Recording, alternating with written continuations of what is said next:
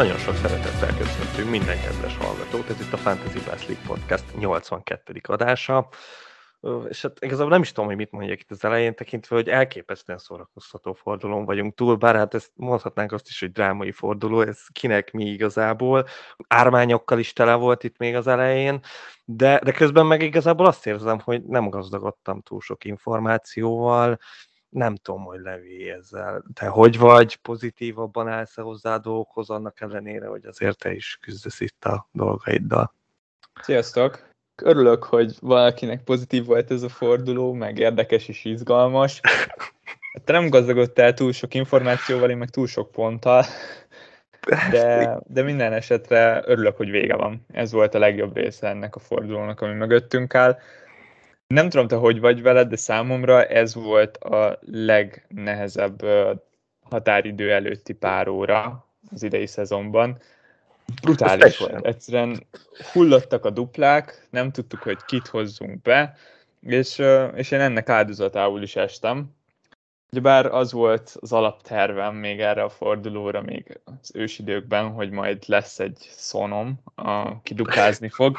Ez a terv az rég befutcsolt. B-tervként felmerült az, hogy behozom Fernándest, mert hogy mennyire menő lesz, hogy behozom Sánchezt és Fernándest, legalább ott lesz egy duplám a Manchester Unitednél, megnézzük, hogy mit tud. Ez nem sikerült, 0,1 millió fonton múlt, hát így utólag még jobban fáj, hogy ilyen kevésen múlt, nem sikerült a B-terv sem, így hát... Jött a C. Jött volna a C, igen. Madison behozni, 2 meccs... Hát igen, nem olyan könnyűek a meccsek, de hát még neki lesz később is duplája.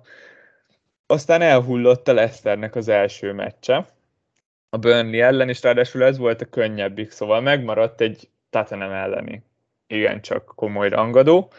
És itt követtem el igazából a hibámat, mert ez már abszolút az én kezemben volt. Úgy voltam vele, hogy akkor próbálkozzunk tovább. És így került Trossard a csapatomba, ami egy bődületes baklövés volt. Már csak, hogyha onnan nézem az egészet, hogy 2 meccse volt, de az egyik a Chelsea ellen, és tudtam, hogy a Chelsea ellen nem fog pontot szerezni, akkor már ott állunk, hogy igazából most behoztam Trossardot a Palace ellen, aminél rosszabb csere nem sok van. De később jó lesz. Én ezt mondtam neked, hogy később jó lesz. Mire? Hát... Ez egy jó kérdés. Én a reményt látom benne, bár most kicsit szomorú lettem, hogy a Chelsea nem játszott, de ez csak szerintem a Chelsea-nek szólt. Bárhogy a McAllister mindkét meccset végigjátszott, az is különösen fájt. Úgyhogy igen, ebből halad, hogy én is ott Rosszárdat hoztam be, annak ellenére, hogy most jelen pillanatban majdnem 8 misim van a bankban, szóval simán hozhattam volna a Fernándest is, vagy a Szalát, vagy bárkit, akit akarok. De nem tettem meg, mert én is áldozatotnak érzem magam. Tehát lehet, hogy én kevésbé vagyok áldozat, mint te, én a magam áldozata vagyok, de közben ott ez a pénteki nap, ez úgy telt el, hogy most akkor Ronaldóval ez van, meg az van, és akkor jó, hát akkor úgy voltam vele, hát akkor tök jó lesz a Fernández, mert akkor ez így pozitív. Aztán a nap végére szépen lassan kiderült, hogy a Ronaldo igazából jól van. És nekem nem kellett a Fernández egy olyan csapatba, ahol a Ronaldo okés, és jó állapotban van. És aztán nem játszott Ronaldo az első meccsen, és akkor tudjuk, mi történt, és még a második meccsen is egyébként tök jó volt a Fernández, de közben a United meg egyébként nem jó, szóval annyira nehéz ez nekem, érted? Tehát, és én gratulálok azoknak az embereknek, akik behozták, főleg csékáztatták, az egy ilyen látnokok, de másképp látták a dolgokat, és jól jártak. Hát húztak egy jó lépést, és ehhez még valamilyen szinten szerencséjük is lett, de én mindig is azt szoktam mondani, hogy ez a játék arról szól, hogy olyan pozícióba ragd magad, hogy szerencséd legyen utána, és ezt abszolút jól meglépték. Fernándest hozók, főleg akik kapitánynak megrakták, na az volt az igazi különbségcsináló ebben a fordulóban, mert szerintem az átlagpontot így meg tudták duplázni lényegében egy játékostól. Fernándest elképesztően sok pontot hozott. Gyakorlatilag alig volt olyan performance idén, aki többet tudott összegyűjteni, talán csak Salah, hogyha jól emlékszem. Igen. Szóval nagyon-nagyon bejött ez a Fernandes transfer. Ami nekem nehéz volt még így a határidő előtt, az a tudat, hogy meglépjek egy olyan cserét, amiről azt hittem, hogy ez egy rossz. Nem akartam elkövetni mások hibáját, és itt mire gondolok? Nagyon sokan cserélték be Madisont, meg amúgy Kane-t is, még csütörtökön, a határidő előtti napon, mert hogy nőtt volna az ára. És én akkor nagyon türelmesen nem léptem cserét. És akkor ott voltunk másnap, elmaradt a Leicesternek a Burnley elleni meccse, és azt is igazából szerintem már nagyjából biztosra tudhattuk, hogy el fog maradni az Arsenal Spurs, vagy legalábbis én abszolút így gondoltam az információk alapján, és ott volt a fejemben, hogy ha kibírtam azt, hogy ne hozzam be Madisont egy nappal korábban, akkor ez mennyire lenne már rossz döntés, hogy behozom utána. Úgyhogy én annak az információnak a birtokában hozom be, hogy neki elmarad a meccse. Mások meg úgy hozták be, hogy 2 meccse lesz. Ez az, amivel már nem bírtam, és akkor most jön az, hogy remélem a podcastben sikerül összehoznunk egy pár ötletet, hogy hogyan lehet kijavítani itt az előző fordulós hibákat. Hát de ezzel nem vagyunk olyan jó helyzetbe tekintve, hogy itt vagyunk csütörtök, majdnem, most már mondhattam, hogy délután, és pénteki deadline-unk van, de hát duplák sehol sincsenek, nem tudjuk, hogy egyáltalán jönnek-e, van rá esély, de közben meg hát már azért lassan itt lenne az ideje, de azért láttunk már olyat, hogy nem tudom, deadline után, vagy péntek este meghozták a döntést, hogy akkor majd kedden, szerdán lesznek duplák, szóval így azért elég nehéz helyzetben vagyunk, hogy miről is beszéljünk. Hát ezt annyival egészíteném ki, hogy egy biztos, a határidő után, hogyha be is raknak meccset, az már nem erre a fordulóra fog szólni. Ez mindig biztos, határidő után már a fordulóban nem rakhatnak meccset, szóval legalább ennyit tudunk, de nem könnyű a helyzetünk, mert minél többet várunk, ugyebár annál később kerül ki az adás, de sokszor nem lesz több információnk attól, hogy várunk. Ugyanakkor, amit tudunk, az az, hogy Ben Crellin szerint az Aston Villa az egyetlen olyan csapat, akinek több mint 50% esélye van arra, hogy duplázik a 23. fordulóban. Szóval lényegében őket fogjuk körüljárni. Amúgy is nagyon népszerű választás most az Aston Villa az új igazolások miatt és a remek sorsolás miatt, de ez a lehetséges dupla még inkább megnyomja őket, szóval ők lesznek így a podcast első felében fókuszban. Így van, hát nekik tényleg elég jó esélyük van arra, hogy duplázzanak, mert ugye itt majd nem sok FA kupa meccs lesz, és hát ugye ők nekik sikeresen sikerült kiesni, és az a jó, hogy a 2 elmaradt meccsük, az a Burnley meg a Leeds, akik megint csak hát nem nagyon fognak ott az FA kupában játszani, szóval még hogyha a Burnleyvel nem is tudnak játszani, mert a szegény szerencsétlen Burnleyt mindenki bántja, és nekem ez kicsit fáj, közben megértem, hogy miért bántják, mert nyilván dühítő az, hogy most egy ilyen kis csapat miatt el kell maradni a meccseknek, de hát ez a szabály, tehát és most ezért nem bántanám a Sondást, mert hogy van egy ilyen szabály, és akkor ezzel él. Szerintem inkább a szabályjal vannak itt problémák. Ezzel nagyon egyetértek. Itt a PL-t kell szidni, hogyha valaki haragos az elmaradt meccsek miatt, akkor nem a játékost, hanem a játékot kell utálni. És nem csak a Burnley csinálja ezt amúgy, hanem elég egyértelműen látszik, hogy az összes csapat tudatában van már annak, hogy rendben, itt, hogyha akarjuk, el tudunk halasztani meccseket. Nem is emlékszem amúgy, hogy mikor fordultunk át abba, hogy oké, akkor most már a Covid igazából nem releváns, hanem elment Afrika kupára 3 játékos, akkor most már nem muszáj meccset játszanod. Itt valahol nagyon-nagyon félrement a szabályhozás.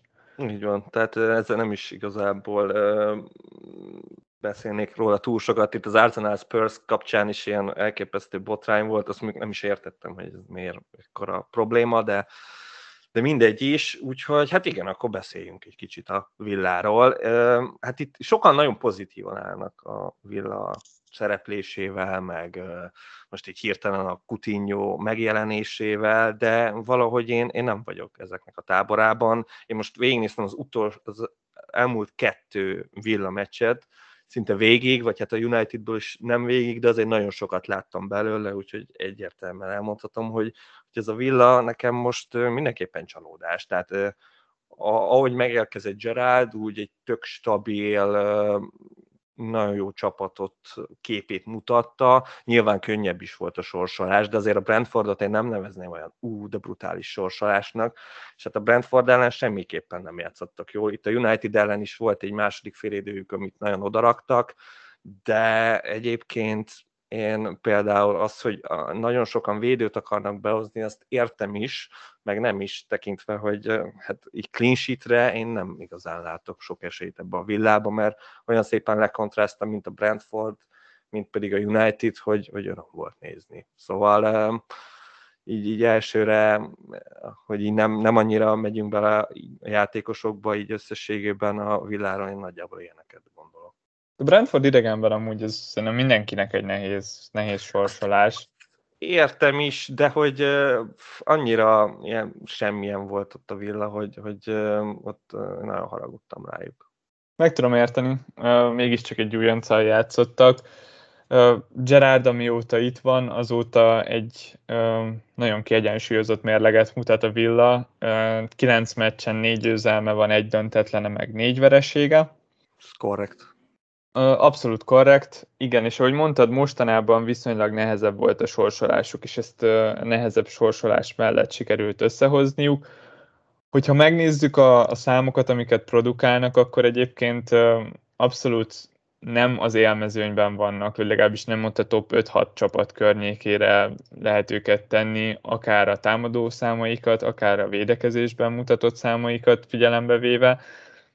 De szerintem nagyon sokan tulajdonítják ezt annak, hogy nehéz volt a sorsolás, és az új igazolásokkal kiegészítve várják azt a Villától, hogy most előre tudnak lépni.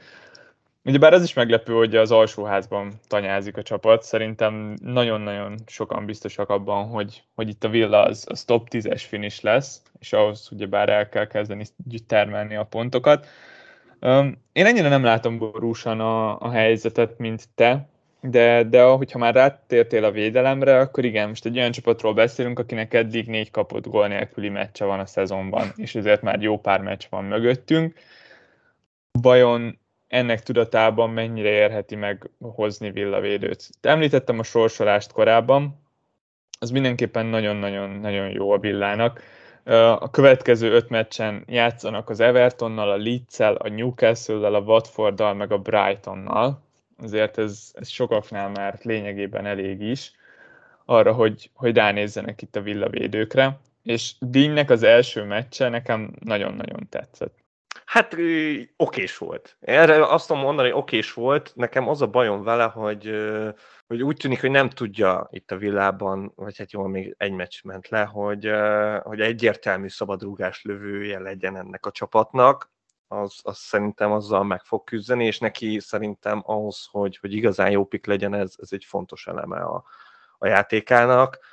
Egyébként nyilván támadásban jól nézett ki, mondhatom, hogy jobban néz ki, mint a Cash a másik oldalon, de a target is korábban jól nézett ki, szóval itt én érzem azt, hogy nem mondom, hogy állandóan cserélgetni fogja Gerrard őket, de nem lepődnék meg, hogyha pont egy pótolt meccsen hétközben a Burnley ellen a targetet játszhatná. Szerintem nem lesz ekkora faktor target, mondjuk ezt igen, nagyon diplomatikusan fogalmaztál, és ebben szerintem nem is lehet belekötni, mindig ott lesz veszélyként target. Nem tudom, hogy tudtad, de tavaly ő volt a szezon játékosa például a Villánál. Ki? A target? Target, igen. Hát én szeretem a játékát, szóval én ezt valahol értem, meg jó is volt tavaly nagyon, de az, hogy a szezon játékosa legyen, az így hirtelen erős. Nem is értem, hogy Jack Grealish is, akkor mi történt vele? Meg a többiekkel. Tavaly amúgy nagyon sokat hagyott ki. Szerintem azért is fordulhatott ez elő. Target ugyebár annó még a Southamptonból érkezett a frissen feljutó Aston Villába, úgyhogy a Southampton igazából megszabadult tőle, mert hogy nem sikerült kiszorítani Bertrandot, igen. És így érkezett meg a Villába, ahol aztán lényegében szerintem elmondhatjuk, hogy Premier League védővé cseperedett, és nem lógott ki feltétlen ebből az Aston Villából. Betonbiztos helye volt, minden meccset ő játszott, de hogyha hoznak egy 25 milliós igazolást valakinek a nyakára, akkor az jelzésértékű szerintem.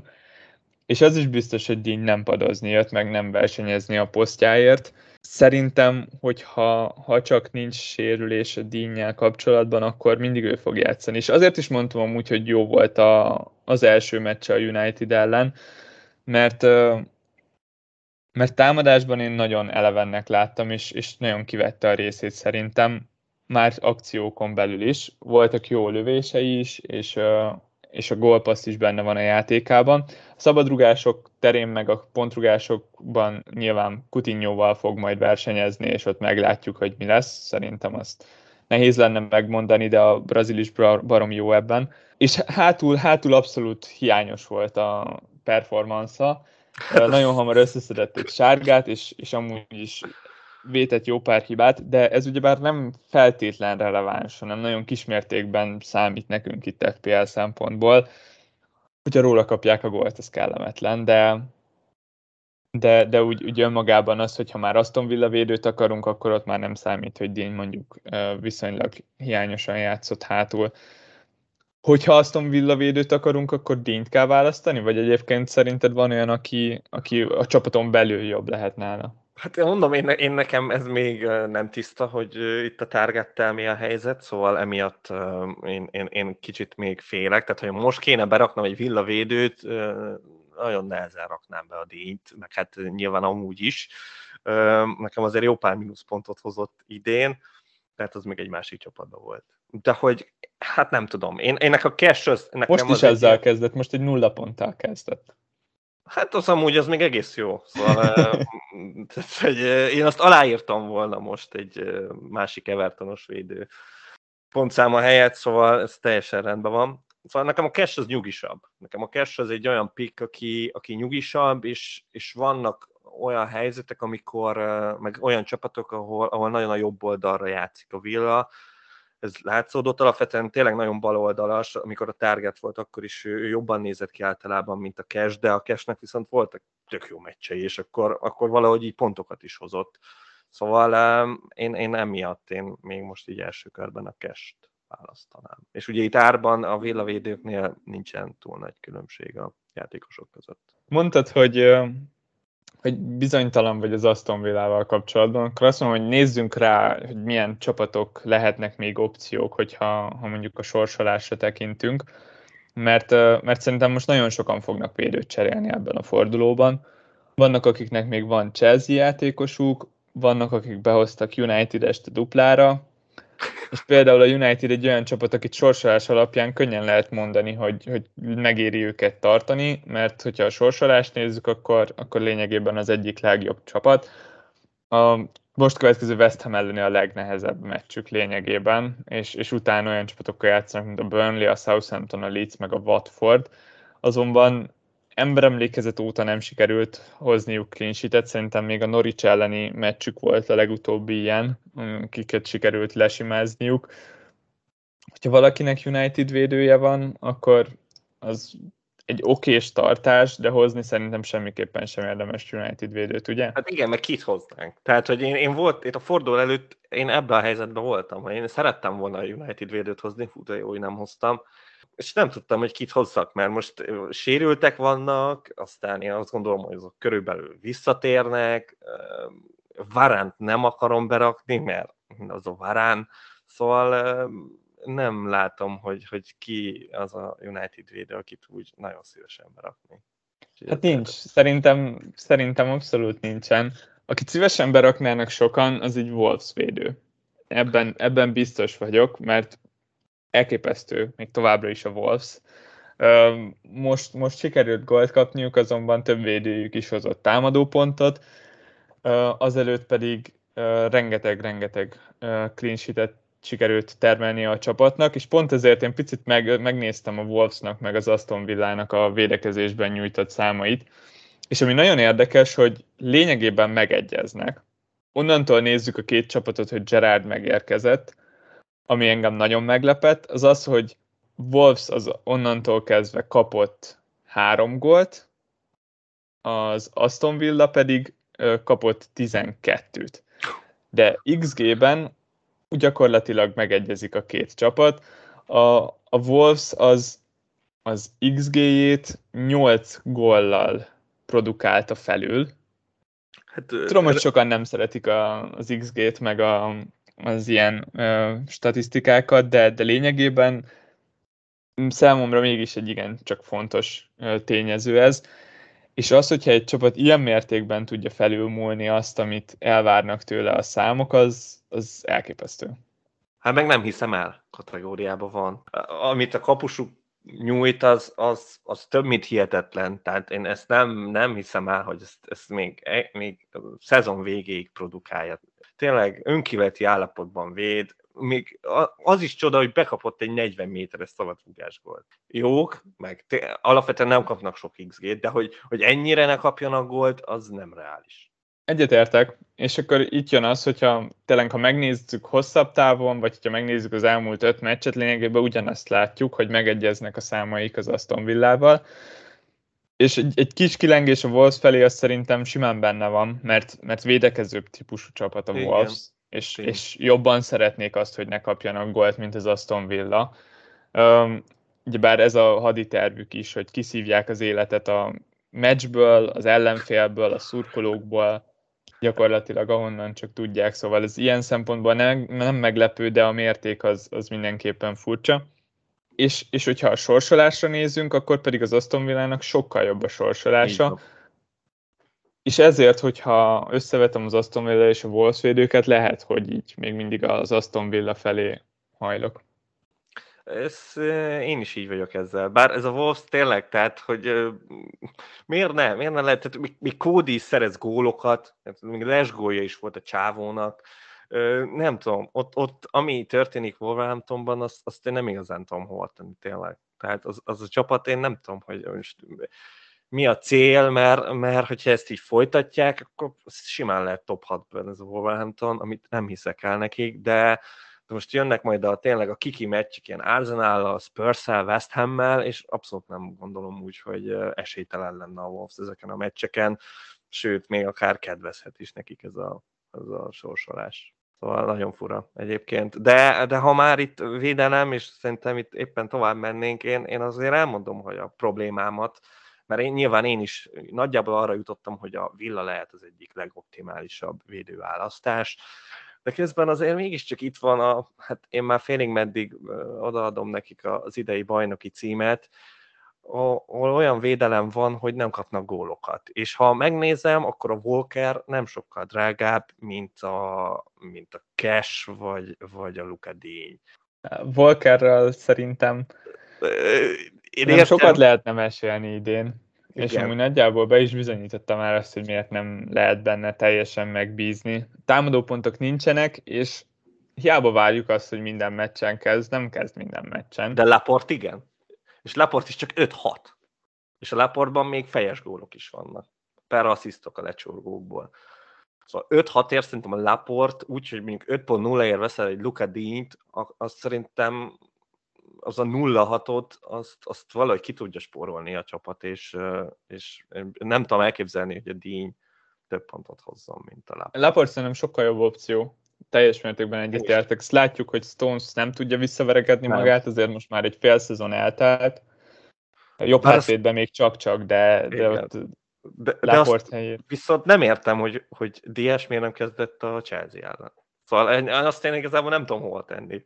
Most pihenteted a Díast, amikor Lukakuval játszik a csapatod, meg az egyik legerősebb csapattal, szóval azt nem igazán értettem, hogy a Díasnak miért kellett pihenni, és miért a Stones játszott, de Pep, szóval így elfogadom.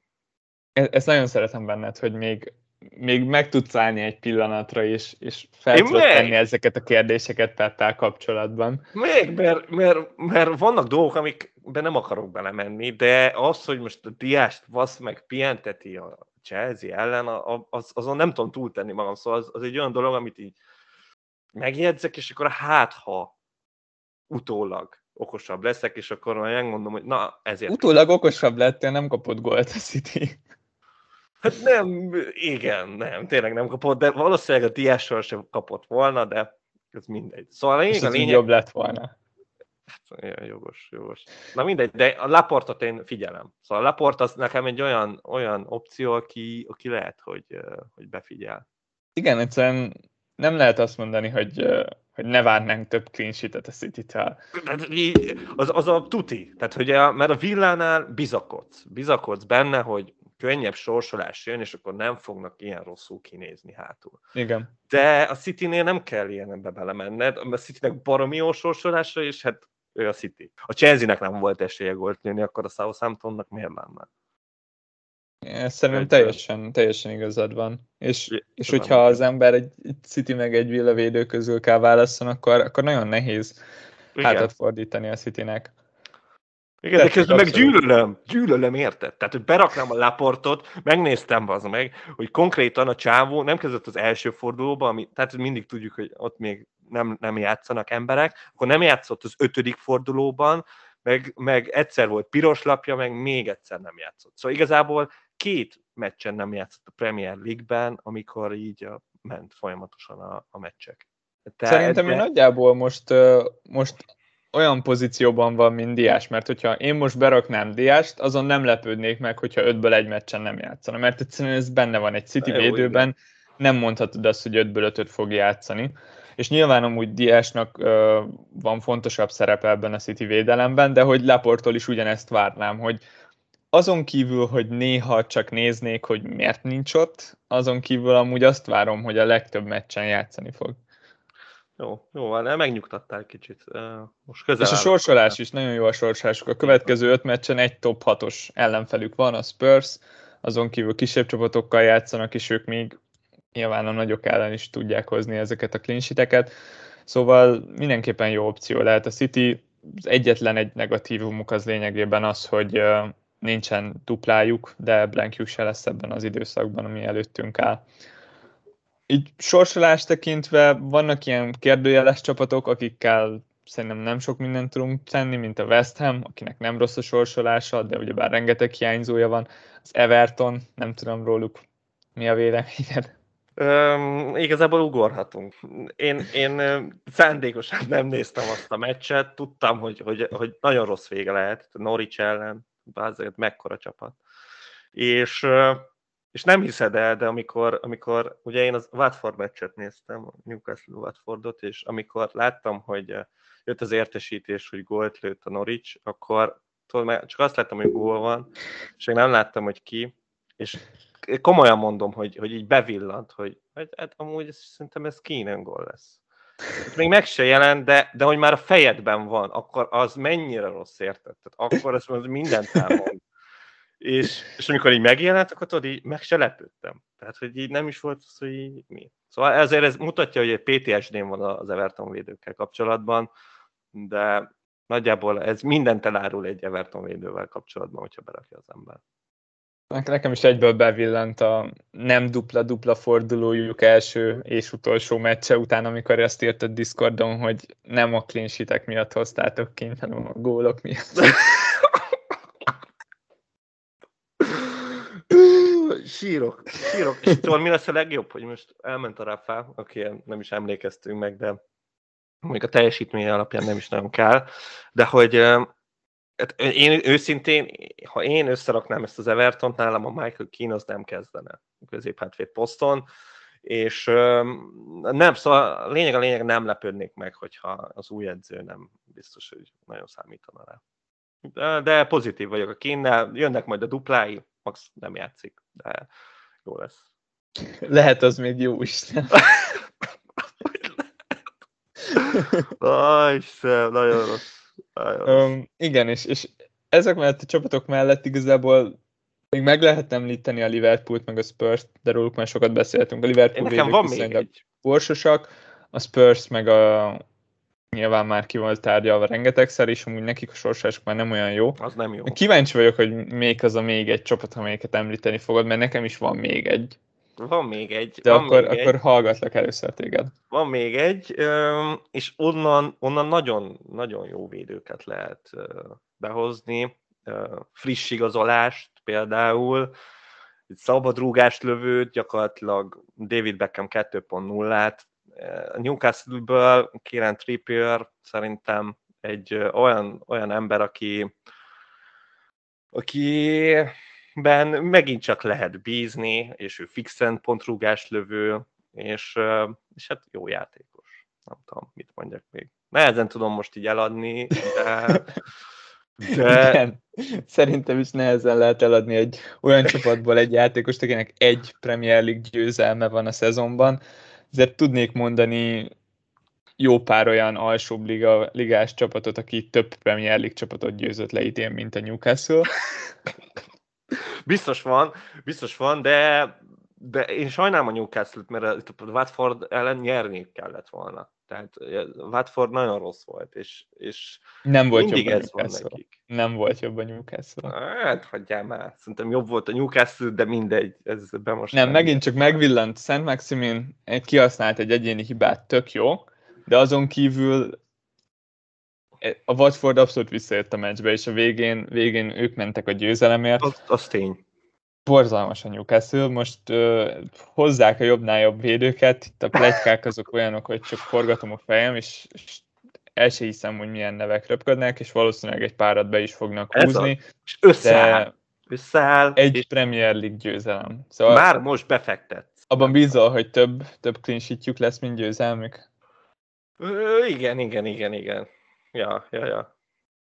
Én az Arzenát akartam megemlíteni, akiknek a legnagyobb hibája az, hogy a következő 5-ből 2 fordulóban nem játszanak. Vagy három, igen, mert a Burnley elleni meccsük lesz a következő. Ezt meglátjuk, hogy ez mennyire fog előre haladni. De hogyha mondjuk a Burnley elleni meccset kipipálhatjuk, és azt mondjuk, hogy ott játszani fognak, akkor tényleg 2 lyukasuk még lesz. A 2 lyukasból az egyik viszont valószínűleg free hitre alkalmas forduló lesz, szóval itt meg kell nézni azt, hogy áll a mi csapatunk. De hogyha az egyikben free hitezünk, akkor már csak egy blankkel nézünk szemben, és ott meg simán lehet, hogy le tudnánk padoztatni ezt a játékost. És azért mondom őket, mert a 3 meccs, amit viszont lejátszanak, vagy lejátszanának, az a Burnley, a Wolverhampton, meg a Brentford. És ennél nagyon jobb 3 meccset clean sheet szempontjában nem is nagyon lehetne mondani szerintem. Szóval így zárójában az Arzenát még ide raknám. Megadom, ez érdekes. Hát főleg olcsók, úgyhogy még le is tudja az ember padoztatni, szóval sima. És akkor jó messze kanyarodtunk az Aston Villától, de hát velük folytatjuk, és hát akkor most jönnek a támadók, akik közül igazából ilyen 3 nevet emeltem ki. Nagyon-nagyon olcsó opciónak ott van Jacob Ramsey 4,6-ért. Legjobb. Már de tovább se kell menni, igen.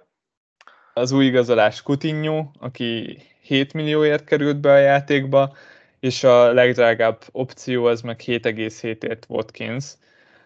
Rajtuk 3-ukon kívül szerintem nincsenek igazán jó pikkek, de akár rájuk is nézhetünk, hogy miért nem.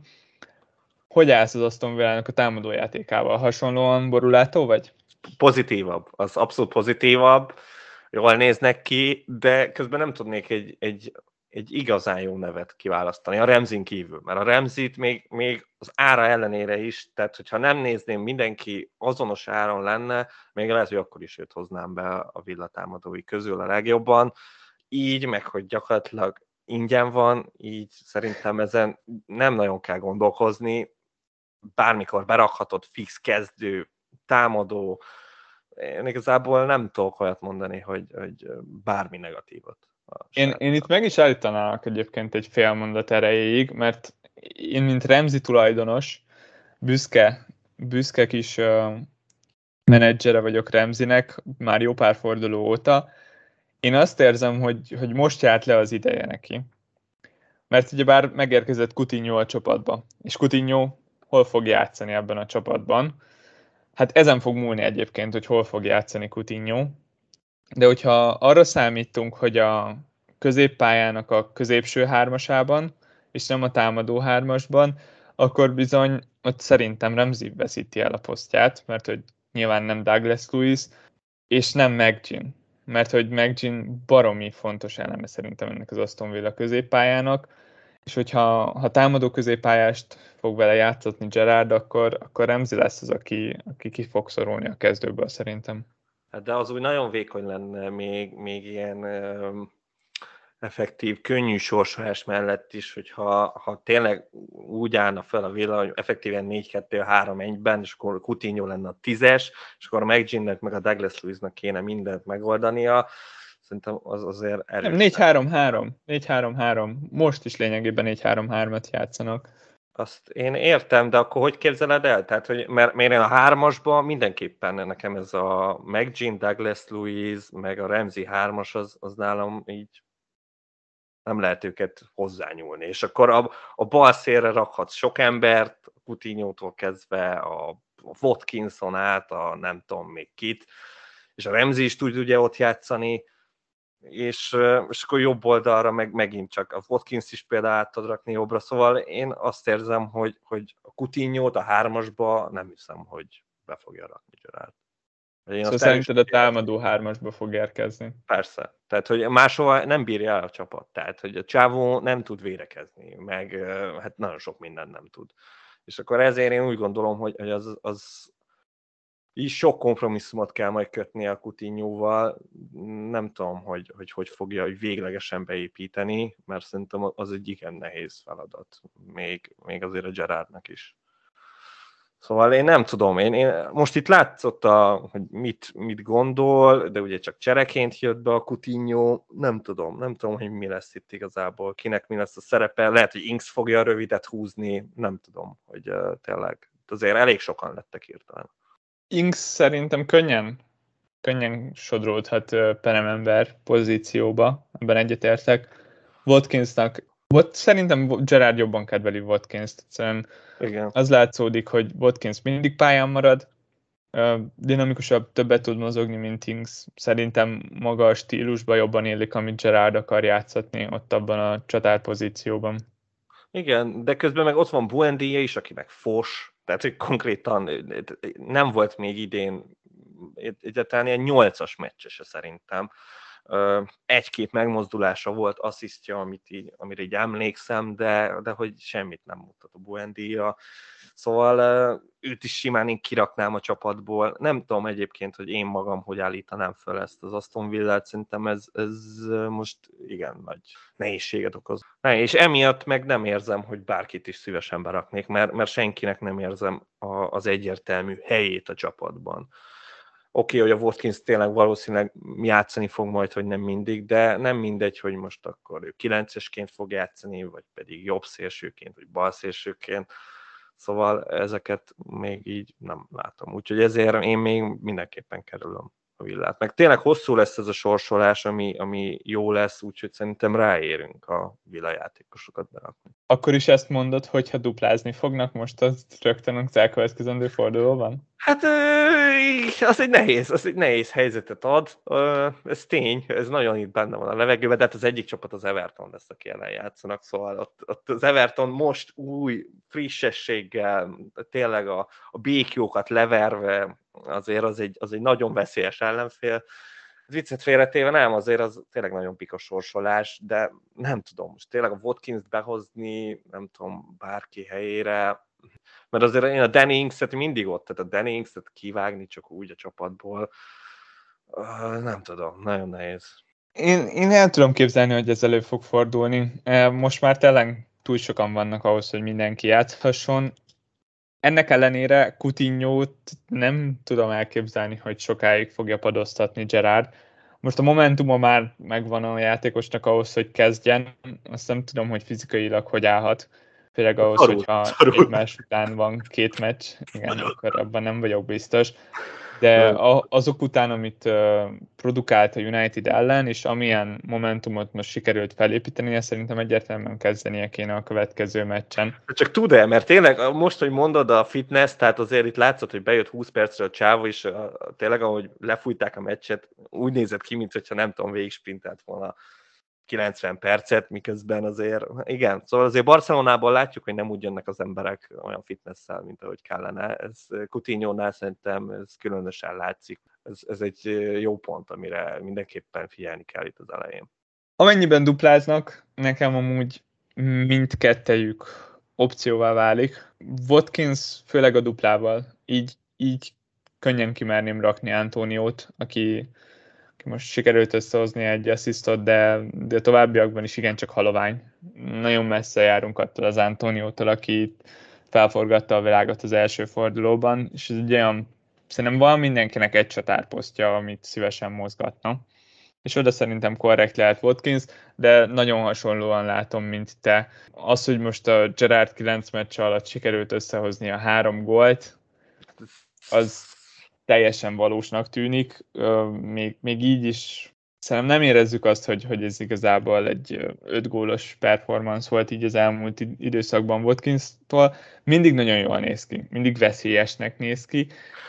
Kapufáig nagyon könnyen el tud jutni, de ő az a játékos, akinél 5 kapufa után azt várod, hogy most akkor 5 helyzetet ki fog hagyni, nem pedig azt, hogy akkor a következő 5 az már befele fog pattanni. Nagyon jól ismerjük, az a baj, mi tényleg nagyon jól ismerjük, és emiatt szerintem bennünk van egy ilyen gát a Watkinsszal kapcsolatban, amit nehezen tudunk megugrani. Legalábbis én biztosan. Tehát én ott voltam akkor, amikor még a Villa jól nézett ki, tavaly, és láttuk, hogy így sorra hagyja ki a helyzeteket, a tiziket, kapufákat lő folyamatosan.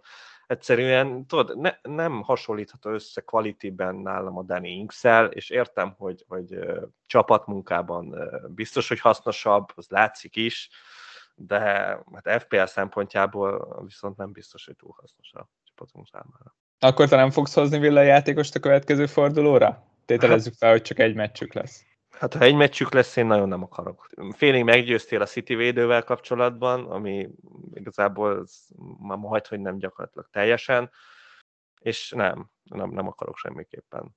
Támadót nem akarok hozni, a Ramsey-t azt hoznám, ha úgy alakulna, de az inkább olyan move, hogy ha a Salát vissza akarjuk hozni a csapatunkban, szerintem az úgy egy nagyon jó lépés lesz, hogy gyakorlatilag valakiből pénzt csinálunk, és akkor berakjuk a Ramsey-t, és akkor utána meg jöhet más valaki helyére a Salát.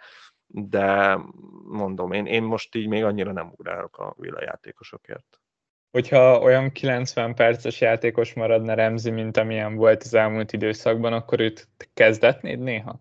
Én kezdetném, persze. Tehát, hogy én simán, meg tényleg itt, ha nem most jön a dupla, akkor később jönni fog a dupla, és Ramsey-t akkor nyilván kezdheted, de egyébként is, tehát nyilván furcsa, hogy most egy 4.6-os játékost kezdetni, meg olyan kicsit megfoghatatlan, amilyen pontokat szerez, de veszélyes. Sokáig, ugye még mielőtt elkezdte termelni a pontokat, akkor a Moderrel volt egy nagyon hasonló párhuzamban, és ezt megnyerte ezt a csatát mindenképpen, pedig egyébként a Móder sem néz ki még mindig rosszul. Én határozottan gondolkozni fogok vele a játékosokon, akkor is, hogyha nem dupláznak. Ha dupláznak, akkor szerintem jönni fognak a mínuszok, azért, mert nekem van jó pár pont a csapatomban, ami nem tetszik nekem, és akkor ez egy tök jó alkalom lesz számomra, hogy legalábbis upgrade-eljam azt a pozíciót. Mert hogyha megvan ez az előny, hogy 2 meccset játszik majd valamelyik villás, akkor azért kényelmesen behúzom azt a -4-et, ami ugyebár -2 lesz, de akkor legalább boldogabb leszek a csapatommal. Jó eredményeket várok tőlük. Én is most az utóbbi 2 meccsüket láttam, ami nagyon érdekes, bár 2 United elleni meccsre gondoltam most, hogyha valaki nem látta a Liga Kupa meccset, de látta a PL meccset, akkor csak annyit mondanék el a korábbiról, hogy ott amúgy jobb volt a Villa. Ott még jobb volt, mint a Premier League meccsen. Gyakorlatilag kínos volt nézni Manchester United szurkolóként azt az FA Kupa meccset. Sikerült behúznia a Manchester Unitednek, de hogyha azt a meccset lejátszanák 10-szer egymás után, akkor nem sokat nyerne meg belőle a United. Baromi veszélyes volt a Villa, nagyon sok helyzetet alakított ki Watkins, ott is nagyon veszélyes volt, ott se lőtt gólt, és ehhez képest még jobb volt a Premier League meccs, ahol én 2-0-nál már azt is hittem, hogy innentől kezdve akkor ezt le tudja hozni a United, de ott jöttek a cserék is. nagyon durva volt, de nekem azért van egy ilyen nagy dilemmám, tehát egy nagy problémám igazából, hogy ugye nekem van egy villakapusom, és azért nem annyira tetszik az a gondolat, hogy beduplázni a villát hátul, akkor inkább a City duplázom be, az azért bárhogy is nézem, az jobban hangzik. A te esetedben teljesen egyértelmű, hogy miért nem fogsz villavédőt hozni. És kapus mellé van, is jobb. Így van, és akkor ott van, hogy senki nem tetszik a támadósorból, és ez az igazi nagy problémám az Aston Villával kapcsolatban. Nyilván, ha tényleg itt látom, hogy a szemeim előtt, hogy itt van ez a két dupla megrendezésre kerül, akkor el fogok gondolkozni, de azon is el fogok gondolkozni, hogy tudom, hogy simán elmaradhatnak meccsek, nem fogok annyira ugrálni. Valószínűleg. Trombi kérdezte Discordon tőlünk, hogy mennyire necces két új igazolást hozni egyből a villából, Dint meg Coutinho-t. Szerintem erre én azt mondanám, hogy nem rossz. Máté, te meg szerintem valamennyire óckodsz tőle, jól érzem?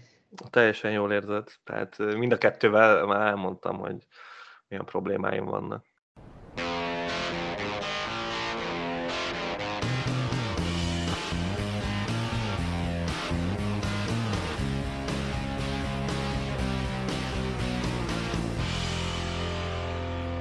Mátéval azt beszéltük meg, hogy az előttünk álló fordulókra, ugyebár nagyon nehéz tervezni, de most mégis úgy tekintünk előre, hogy megnézzük, milyen transfertrendek vannak jelenleg, így a 23.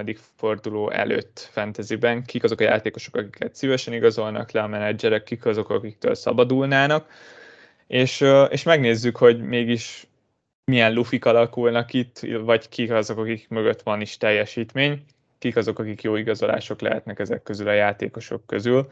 Kezdésképpen én fogok ránézni arra, hogy kik azok, akiket most kiraknak a csapatokból, és hát számomra nagyon meglepő módon ezt a listát Salah vezeti. Nem tudom ki az, aki a 23. előtt rakja ki Salát, de hát nagy számok történye, gondolom. Az, aki free-hitezett most.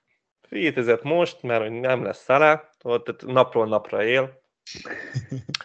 És azt látja, hogy még mindig piros, és akkor kivesszük Szalát, érted? Most mit csinálna az ember? És, hát ez és milyen igazuk van? Tényleg piros. Mennyire jól teszik? Ezzel nem lehet vitatkozni igazából. Igen, az ő problémájukkal most nem fogunk foglalkozni, hogy vajon megéri-e tartani Szalát erre az egy fordulóra, mert remélhetőleg utána már visszakapjuk.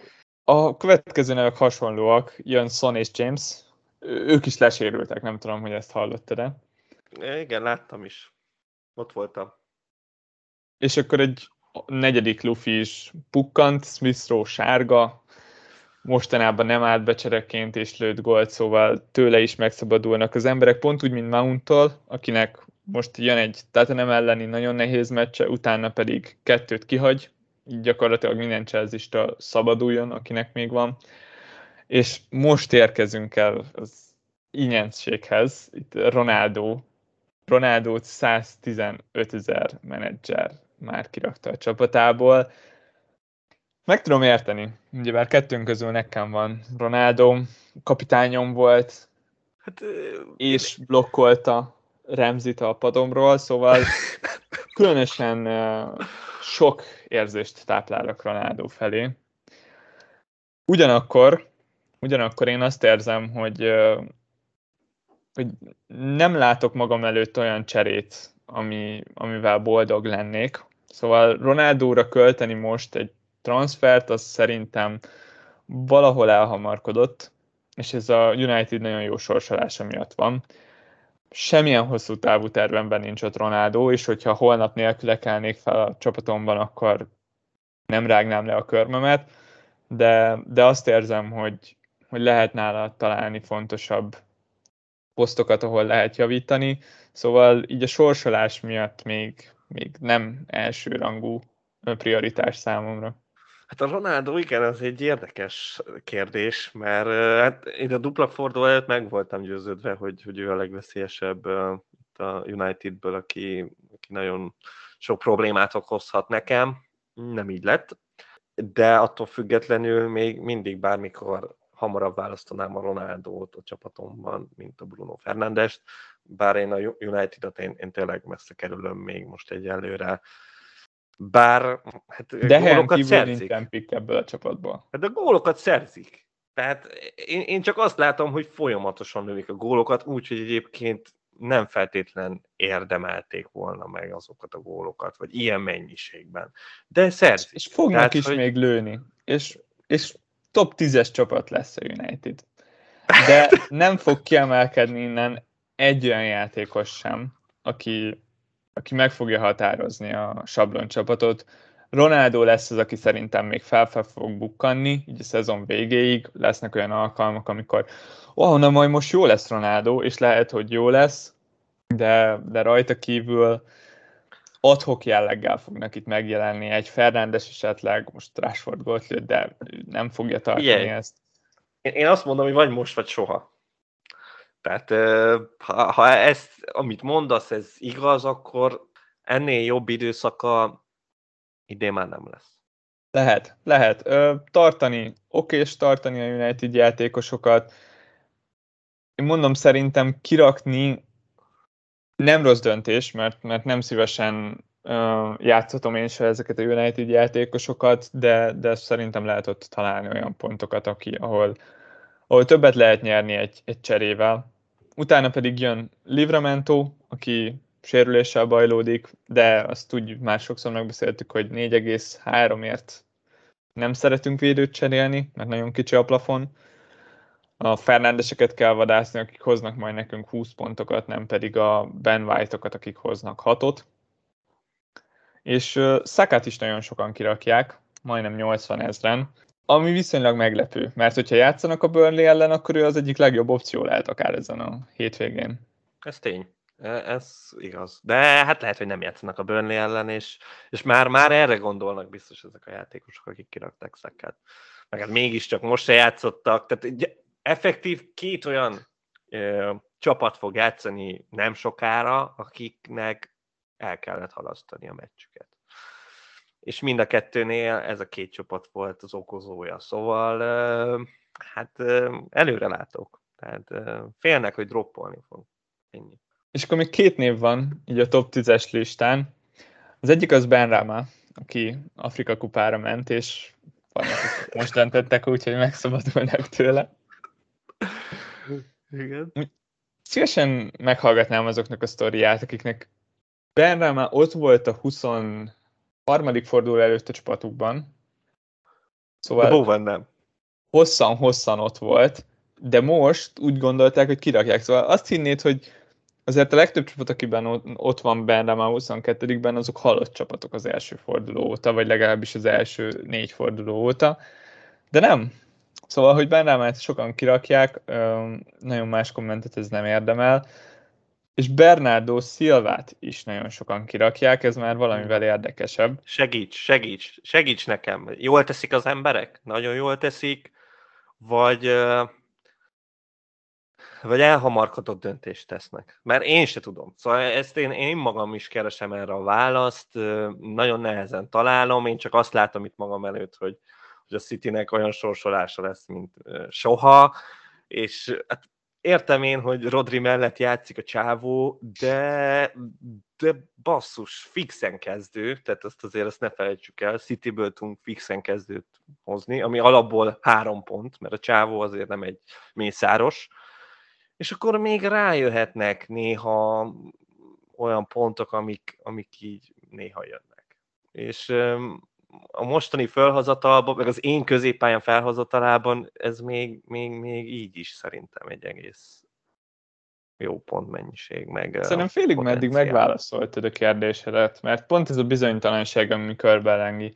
Egyrésztről jól teszik, mert Bernardo rossz opció. Nem termel elég sok FPL pontot ahhoz, hogy hosszú távon tartsuk, szerintem. Nem elég robbanékony, nincs benne elég gól van. Ez most már a régi Bernardo, akit megszokhattunk így szezonokon át. Ugyanakkor játszik, és egy nagyon jó játékosról beszélünk, aki időről időre fog hozni még támadó pontokat is. És a jó sorsolás plusz amúgy a bombaformában lévő City egyenlőségnek az lesz az eredménye, hogy itt néha lesznek Bernardo pontok. Szóval megint csak valószínűleg nem ő a leggyengébb láncem a legtöbb csapatban, már pedig azt szeretjük kicserélni. Ugyanakkor én teljesen meg tudom érteni azt, hogy miért unták meg az emberek azt, hogy Bernardo 2-től 5 pontig tartó skálán mozgó formáját lecseréljék egy esetleges jobbra. De akkor mondd már meg, hogy ki az a City középpályás per támadó, bár ugye tudjuk, hogy csak egy csatára van a Citynek a játékban, szóval arról igazából nem érdemes beszélni. De hogy ki az a City középpályás, akit úgy hoznál erre a sorsolásra? Mert én ott állok, és így nézem, és rengeteg pénz felett ülök, és nem látom a fényt az alagút végén. Mert hogyha elköltöm azt nagyon sok pénzt, akkor az a baj azzal a helyzettel, hogy akkor azt valószínűleg egy fordulóra fogom megtenni, és az azért nem egy akkora dél, hogy most a Southampton ellen lesz egy KDB-m, és akkor utána kénytelen leszek a KDB-t kirakni, hogy berakjam a Szalát. Az olcsóbbak közül meg akkor ott van még a Foden, meg a Gündogan, meg a Grill is, és hát egyiktől se vagyok elájulva annyira, hogy berakjam, és akkor ezért jutottam arra, hogy akkor ha 3 Citist akarok, akkor inkább Laport fele kell nézegetnem, mint sem az ilyen középáras, vagy hát így majdnem prémium áras középpályások felé. Szerintem nem rossz a gondolat, hogy lehet, hogy nem azzal tudod a legtöbbet kiszedni ebből a City sorsolásból, hogyha Bernardot lecseréled egy másik City-sra, hanem hogy behozol egy harmadikat a védelembe. Igen. De az alapválaszom az akkor is ez lenne, hogy abban egyetértek, hogy a Sterling és KDB túl drága, nem szeretem ezt a Pep-fajta bizonytalanságot így ilyen drága játékosnál. Az olcsók közül számomra, meg Foden magasan kiemelkedik, ezt már sokszor elmondtam, nálam az ott nem verseny. Már eznél még ugye meg Jesusnál olcsóbb is, jóval, szóval az nem is egészen fair összehasonlítani őket, de akik velük egy árban vannak, azok szerintem labdába sem rúghatnak, annyival támadóbb játékos Foden. Tudom, és én látom benne a rengeteg pontot, de közben látom benne azt, hogy amikor a mészárlás lesz, akkor ő 10 percet fog kapni, és nem akarom ezeket így átélni, és akkor ha most mondjuk kicsit hosszabb távra nézem, mondjuk 5 fordulóra, akkor azt érzem, hogy a Laportban így is több pont van, és még ott is akár összejöhetne egy gól, és akkor már jönnének a pontok csőstől. Lehet, hogy a Laportnak magasabban van a padlója, de a plafonja meg Fodennek nagyobb. Hát igen. Innentől kezdve lehet dönteni. Tartasz nagyon Fodentől, szerintem jobban tartasz, mint kéne. Ennyire nem érdemes túl azért, mert soha nem volt Foden jó. Kapcsán is amúgy azt tudom elmondani, hogy ez lesz az utolsó szezonja lényegében, vagy legalábbis közel járunk az ő utolsó szezonjához. Megérkezett a játékba annó szerintem nagyjából 5 misiért. Körülbelül, igen. Erre gyorsan rá is nézek. 5 misivel kezdődött, utána voltak nehezebb szezonjai, amikor még nem annyira játszott, de 5,5 millióért gyakorlatilag 2 éve már pick volt. Tavaly 6,5 volt, és többször is volt opció. Most már 8 millióról kezdett, és idén is jó választás. Jövőre még több lesz, majd szerintem megkapja a Márezi 9 és felett, és ott lesz az, amikor azt fogjuk mondani, hogy basszus, ilyen sok pénz Fodenért, nem biztos, hogy játszik. Most viszont még olcsóbb, én abszolút ki akarom élvezni ezt az időszakot. Nála is, meg Zsotánál is, ezek a játékosok baromi sokat fognak drágulni, és szerintem amúgy ez is sokat elmond egy pikről, hogyha ő nagyon sokat fog drágulni, akkor az azért van, mert alul van árazva jelenleg a játékban. És azokat nagyon szeretjük, akik alul vannak árazva a játékban. De nekem sose hozott pontot, érted? Szóval... És sose nem raktad be, szóval az a baj, hogy ezt megbeszéltük a fél évi kibeszélőnkben, hogy Foden nagyon rossz volt nálad idén, de volt 2 meccse. Kicsi a merítés szerintem. De amúgy nem azt akarom feltétlen mondani, hogy most Foden mekkora a must have pick, a Citynek jó a sorsolása, és szerintem ő a legjobb választás a Cityből. Jó. Ezt megjegyzem, elfogadom, és merengelni fogok majd rajta. És? Ennyit tudok ígérni. És hát akkor én fogok beszélni azokról a játékosokról, akik most nagyon trendik, és a legtöbb ember most éppen azon ügyködik, hogy behozza őket a csapatába. És itt hát rögtön jön az a név, akit, hát most nem a legtöbbet elmondott név volt itt most a podcastban, az Aston Villából a Coutinho, már majdnem 500k ember berakta, és ez valószínűleg csak tovább fog nőni.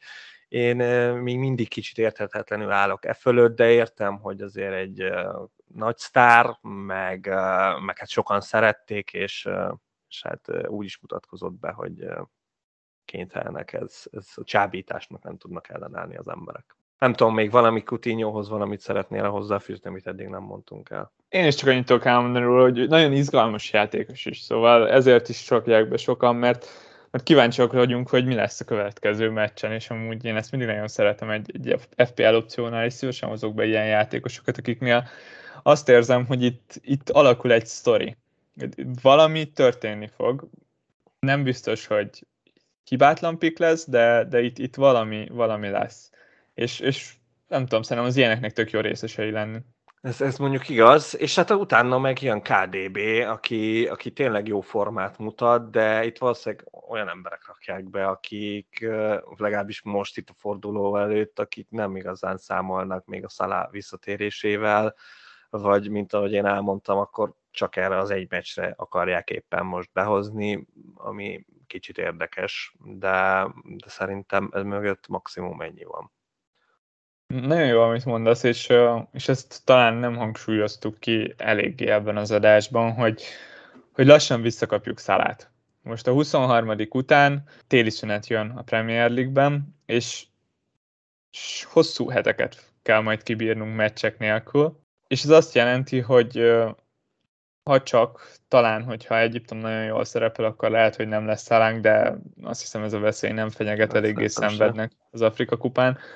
Lényeg, mindenki arra számít, hogy a 24-ben már lesz Salah. Szóval mindenkinek érdemes ránéznie a csapatára, szépen a leggyengébb középpályást kipenderíteni, berakni Salát, és megnézni, hogy mennyire van messze ettől a csapattól, esetleg akkor lehet, hogy máshova kell majd behozni, de hogy Salah az első adandó alkalommal, amikor játszik, az egyik legjobb opció lesz az FPL-ben.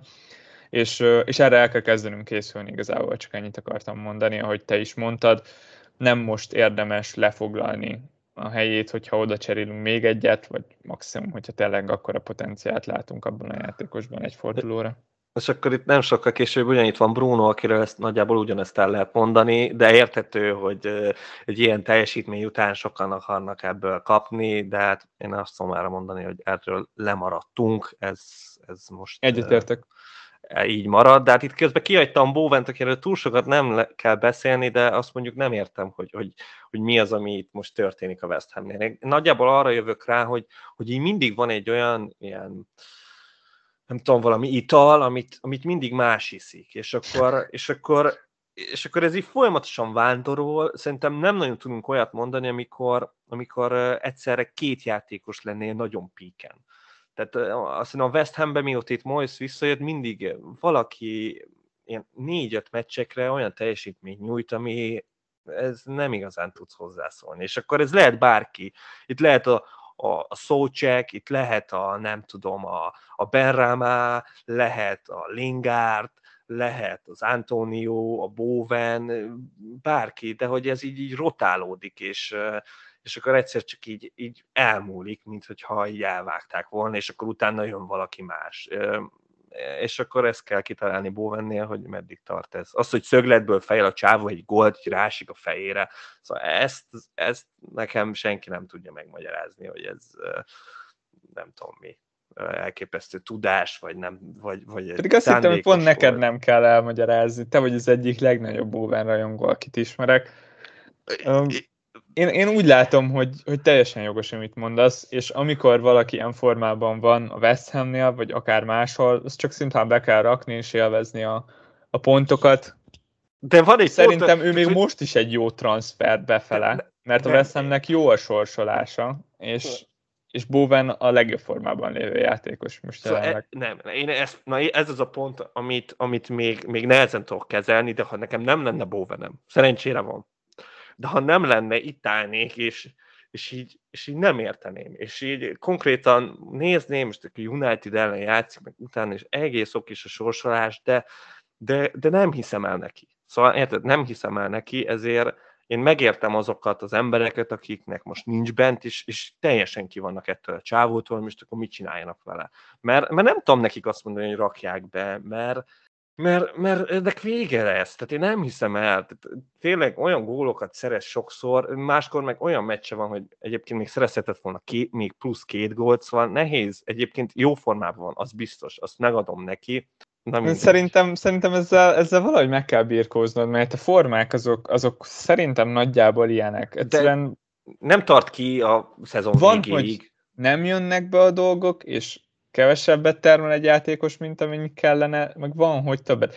Boventől én abszolút nem azt várom, hogy most akkor ezt azt követi, hogy visszavonul, és nem lő gólt majd a szezon végéig, hanem a reális az az, hogy igenis hoz párfordulónként pontot, mert jó formában van, minden arra mutat, hogy neki itt kéne legyen. Az, hogy most többet hoz, mint kéne, az nem azt jelenti, hogy utána feltétlen ezt le is kell adja majd negatívba, mert ilyen rövid távon még szoktuk ezt sokszor mondani, ugyebár az XG kapcsán is, meg úgy alapvetően is, hogy azért úgy visszafognak ezek csillapodni, és ki fognak egyensúlyozni, a nagyon nagy pozitívokat ki fogja egyensúlyozni egy negatív hullám, de ilyen rövid távon ez nem azt jelenti, hogy majd akkor holnap után már nem leszel jó, hanem ki tudja ez mikor jön. Valahol igaz, de attól függetlenül én elhiszem, hogy kiborítja az embereket, úgyhogy ezen ne essenek kétségbe. Na de akkor itt mehetünk is tovább, itt 5. helyen szerepel hirtelen egy Newcastle focista, nem számítottam erre, őszintén megmondom, de a Saint Maximin az idén egyszerűen olyan ilyen hype vonaton van, aminek van hullámhegye, meg hullámvölgye is, amit én csak annak tudom be, hogy imádják ezt a játékost az emberek, amit teljesen megértek, mert öröm nézni, de hogy az, hogy most Newcastle-ből őt berakni, és ráadásul úgy, hogy ő csatára játékban, azt én még mindig nem értem úgy, hogy ezt a szezon elején se értettem. De jó nézni. Tényleg itt azt látjuk amúgy, amikor ilyen nagy mintát nézünk, hogy nagyon sokan játsszák úgy sokkal lazább elvek szerint a játékot, mint mondjuk. Ez tény. És ők azok, akik ezeket meglépik. Most is amúgy egészen elképesztő gólt lőtt a Watford ellen. Volt benne egy Engekia megcsúszás, de azt, hogy valaki ezt így kihasználja, az lenyűgöző. Az egyik legjobb játékos, akit nagyon érdemes nézni a ligában. Nagyon, nagyon szeretem. És emiatt tökre megértem, hogy miért rakják be emberek, mert amikor megnézed ezt a gólt, akkor egyszerűen tudod, hogy ez a játékos baromi jó, ez nekem kell. Nyilván valóság alapja nincsen, mert a Newcastle-ben csinálja ezt, de lehet amúgy, hogyha megkapjuk megint középpályásként, akkor már akár jövőre is opció lehet. Igen, azt nagyon várom. Azt nagyon-nagyon várom, mert akkor én szeretem én is, csak én nem tudok túllendülni. De hát a Zsotán sem tudok túllendülni olyan szempontból, hogy tényleg lőtt 3-at a Pool, és azt hittük, hogy most akkor Zsotáról fog szólni minden, ami félig igaz, de hát a helyzet kihasználása az most sem javult itt lábbal. Az a baj, hogy nem volt túl sok fejesen, lehet, hogy ez a probléma nála. Nagyon furcsa volt nézni a Pult, ugyebár elképesztően rég volt utoljára ilyen, hogy Salah és Mané nélkül játszottak. Sokkal jobb volt Zsota szerintem, ameddig ez a két szélső vette őt körül, és kifejezetten az volt a dolga, hogy befejezzen. Sokkal fluidabb volt a Pulnak a támadójátéka, nagyon sokat mozogtak, és Zsota is nagyon sokszor került visszább, vagy éppen kiszorulva a szélre, és közel sem volt olyan veszélyes, mint amikor az egyiptomi meg a szenegáli vette körbe. De Pool sem nézett ki olyan jól egyébként. Én a második fél időt azt ott is hagytam, és akkor ott jött a gála. Biztos, hogy kicsit összeszedték magukat, de az első fél időben abszolút látszott, hogy minőségileg azért ott nem nagyon tudták pótolni a két afrikai játékost, és emiatt én gyorsan is kapcsoltam arról a meccsről, meg még most itt ugye lesz egy fordulónk, amíg nem lesznek Mané, és ez a Palace ellen lesz. Én itt most így hirtelen nem sok jót jósolok a Liverpoolnak azon a meccsen. De hát itt vannak, itt a következő emberek azok mind védők, itt a Cancelo Alexander-Arnold kettősről én igazából nem is beszélnék, meglep, hogy még mindig hozzák be emberek ezeket a játékosokat. De jó cseré. Jól teszik, pontosan ezt akartam valakinek mondani. Nincs, én behoznám a helyükbe. Én is. Ez viccen kívül, tehát ez tényleg még mindig a legjobb cserék, ezt aláírom. Conor Codyról valamilyen szinten már beszéltünk, szóval itt annyira nem is húznám itt vele az időt, de az, hogy a Rafinha befért a top 10-be, az viszont az meglep. Az minden szempontból meglep, tekintve, hogy azért ismerjük, hogy szokták játszani a fantasyt a játékosok, és hát ha Leedsből kéne beraknom egy középpályást ilyen szempontból, akkor hát egy játékos 3 gólt szerzett, gyakorlatilag majdnem annyi pontot szerzett, mint a Fernandes 2 nagyon jó meccsen. Hát Jack Harrison 5.5 ér olyan teljesítmény nyújtott, amit a Rafinha irigyelhet, mert én most itt megjósolom, hogy valószínűleg Rafinha soha nem fog 3 gólt lenni a Leeds United-ben. Ez a baj, hogy szerettem zrikálódni azzal, hogy még a szezon elején volt, akiben kérdéses volt, hogy melyikük a jobb pick, Rafinha vagy Harrison, és most Harrison egy meccs alatt gyakorlatilag nagyon sokat dolgozott így a közti különbségen. De ez egy olyan dolog, ami már tavaly is megfigyelhető volt. Tavaly ugyebár sokkal közelebb álltak, hogyha megnéztük a statisztikáikat, nagyon közel állt egymáshoz a két játékos. De nagyjából hasonlóan történt a pontszerzésüknek az üteme. Mert Harrison egy robbanékony játékos, aki, hát nem gondoltam, hogy képes ilyenre, de akár ilyenre is képes. Rafinha meg konstansan jó. Minden egyes meccsen jó, minden egyes meccsen benne van a pont, és amúgy ez is nagyon jól megmutatja, hogy miért szeretjük jobban a Rafinha típusú játékosokat, mint a Harrisonokat. Ez mindent leér. De azért itt látom, itt a következő 10-esben már beférne a Harrison, de csalódottam az emberekben, hogy egy ilyen, lehet, hogy még most fog péntekre ez megváltozni, mert egyébként nincsen olyan rengeteg transfer közöttük. Egy tippjáték, visszatérve Bowenre, nem tudom mennyire van hozzá kedved, de tippelj, hogy az XG-jét mennyivel jár messze az igazságtól Bowen? Várjál, most megnézem, azt tudom, hány gólja van. 6 gólja van, itt látom, 6 gólja van. Mennyinek kéne lennie XG szerint? Igen. A realitás, én azt gondolom, hogy ez 2 alatt van. De hogyha kerekítünk, akkor 2-es az XG-je. 3,5-lel teljesíti alul az XG-jét Bowen. Szóval majdnem 10-es XG-je van. Lehet azt mondani, hogy gyenge szezonja van, lehet azt mondani, hogy benne maradt egy pár gól. Lehet, hogy majd egyszer kijön, és akkor még jobb pick lesz belőle. Tehát akkor most nekem azt akarod mondani, hogy a nyáron... Alul teljesít. Hogy a nyáron, amikor majd a Real Madrid megveszi a Mo Salát, akkor ne lepődjünk meg azon, hogy éppen Liverpool majd a West Hamből fogja pótolni az egyiptomit. Karakterre hasonló, addig megtanul Balos, megtanul tízit lőni. És lehet, hogy már tud is.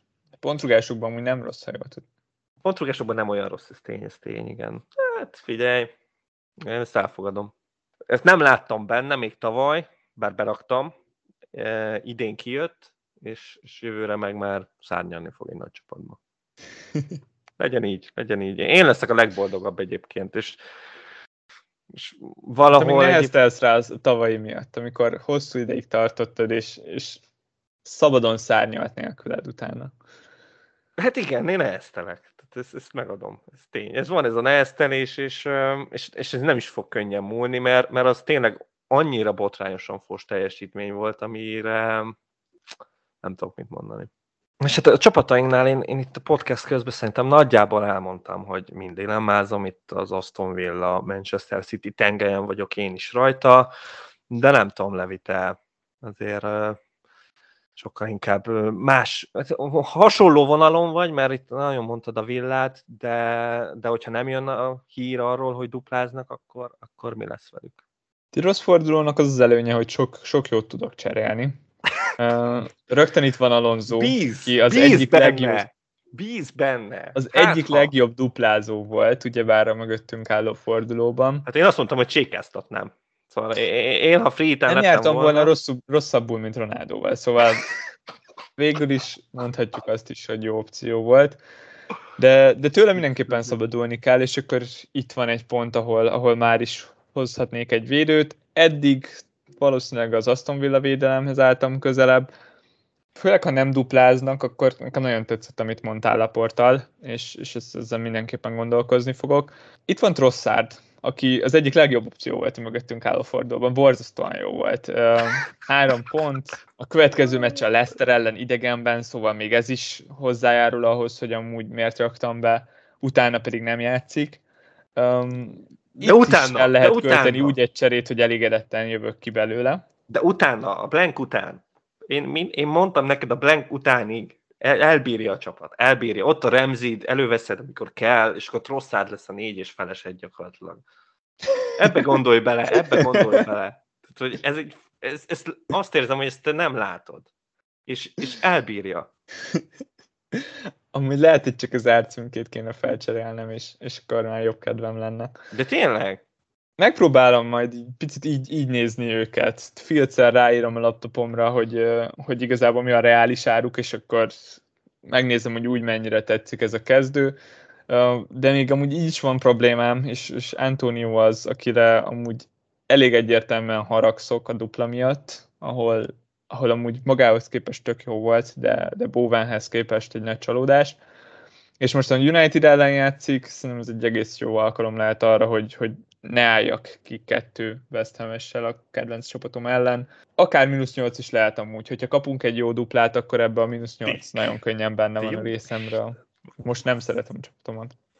Pedig ne utáld annyira. Hát most azért a United sorsolás szerintem egy támadónak az rossznak nem nevezheted. Tehát az a rosszak hát között semmiképpen. Még nagyon soká játszunk. Nem most próbáld meg tönkretenni a csapatomat, várd ki azt a párfordulót, majd akkor előtte ez nagyon aljas, hogyha már ennyire előre játszol. Hát én csak segíteni akarok, hogy később is legyen Antonio, de amikor a Watford ellen játszik, a Leicester ellen, meg a Newcastle. Szoros a kiesés elleni harc a head-to-head ligában, tudom.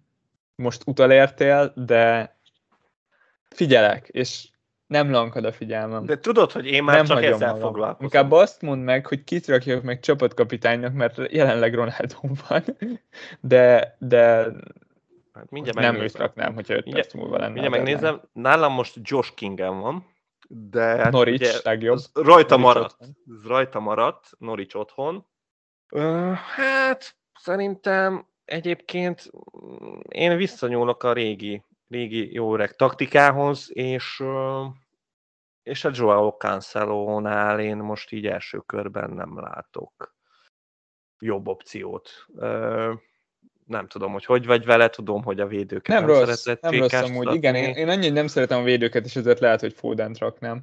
De abszolút, én is oda jutottam, hogy Ronaldo szenvedését nem szívesen nézem meg 2-szer, és ott van még Zsota, aki a Palace ellen játszik, de idegenben is, és az idegenbeli Zsota meccsekről már van egy pár rossz tapasztalatom, igen. Még ha csak hírből is. És akkor ott van a City, aki valószínűleg be fogja darálni a Southampton-t, szóval Zsota szerintem abszolút opció lehet, hogyha nem duplázik a Villa, ha meg lenne egy jó kis Villa dupla, akkor biztos, hogy onnan rakom majd meg a csapatkapitányomat.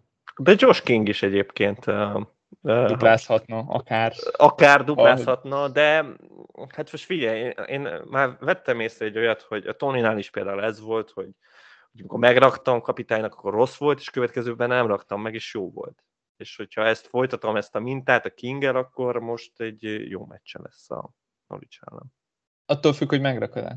Hát de én reménykedem benne, de tudom, hogy ez nem így van, hogy valahol ez tőlem függetlenül játszódik ez a játék. Nem. De... Az a baj, hogyha megraktad, és rossz meccse volt, most, hogyha megrakod, akkor ez nem a kapitány utáni meccse lesz, hanem ez megint egy kapitány meccse lesz Josh Kingnek. Ja. Az a probléma, hogy ez egy paradoxon, mert nem tudod megrakni kapitánynak az utáni meccsen, miután utoljára volt, érted?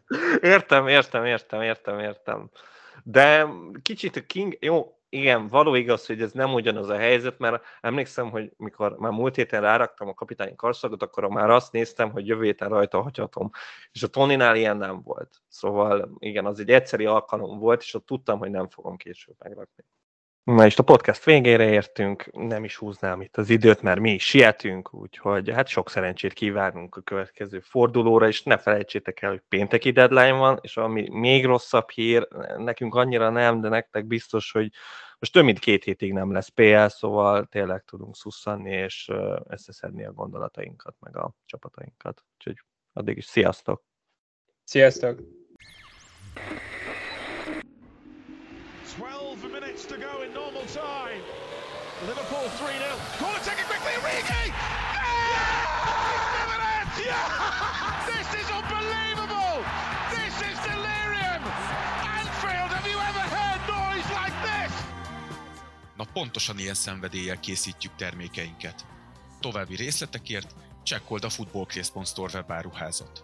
Footballcraze. Fanatikusoktól fanatikusoknak.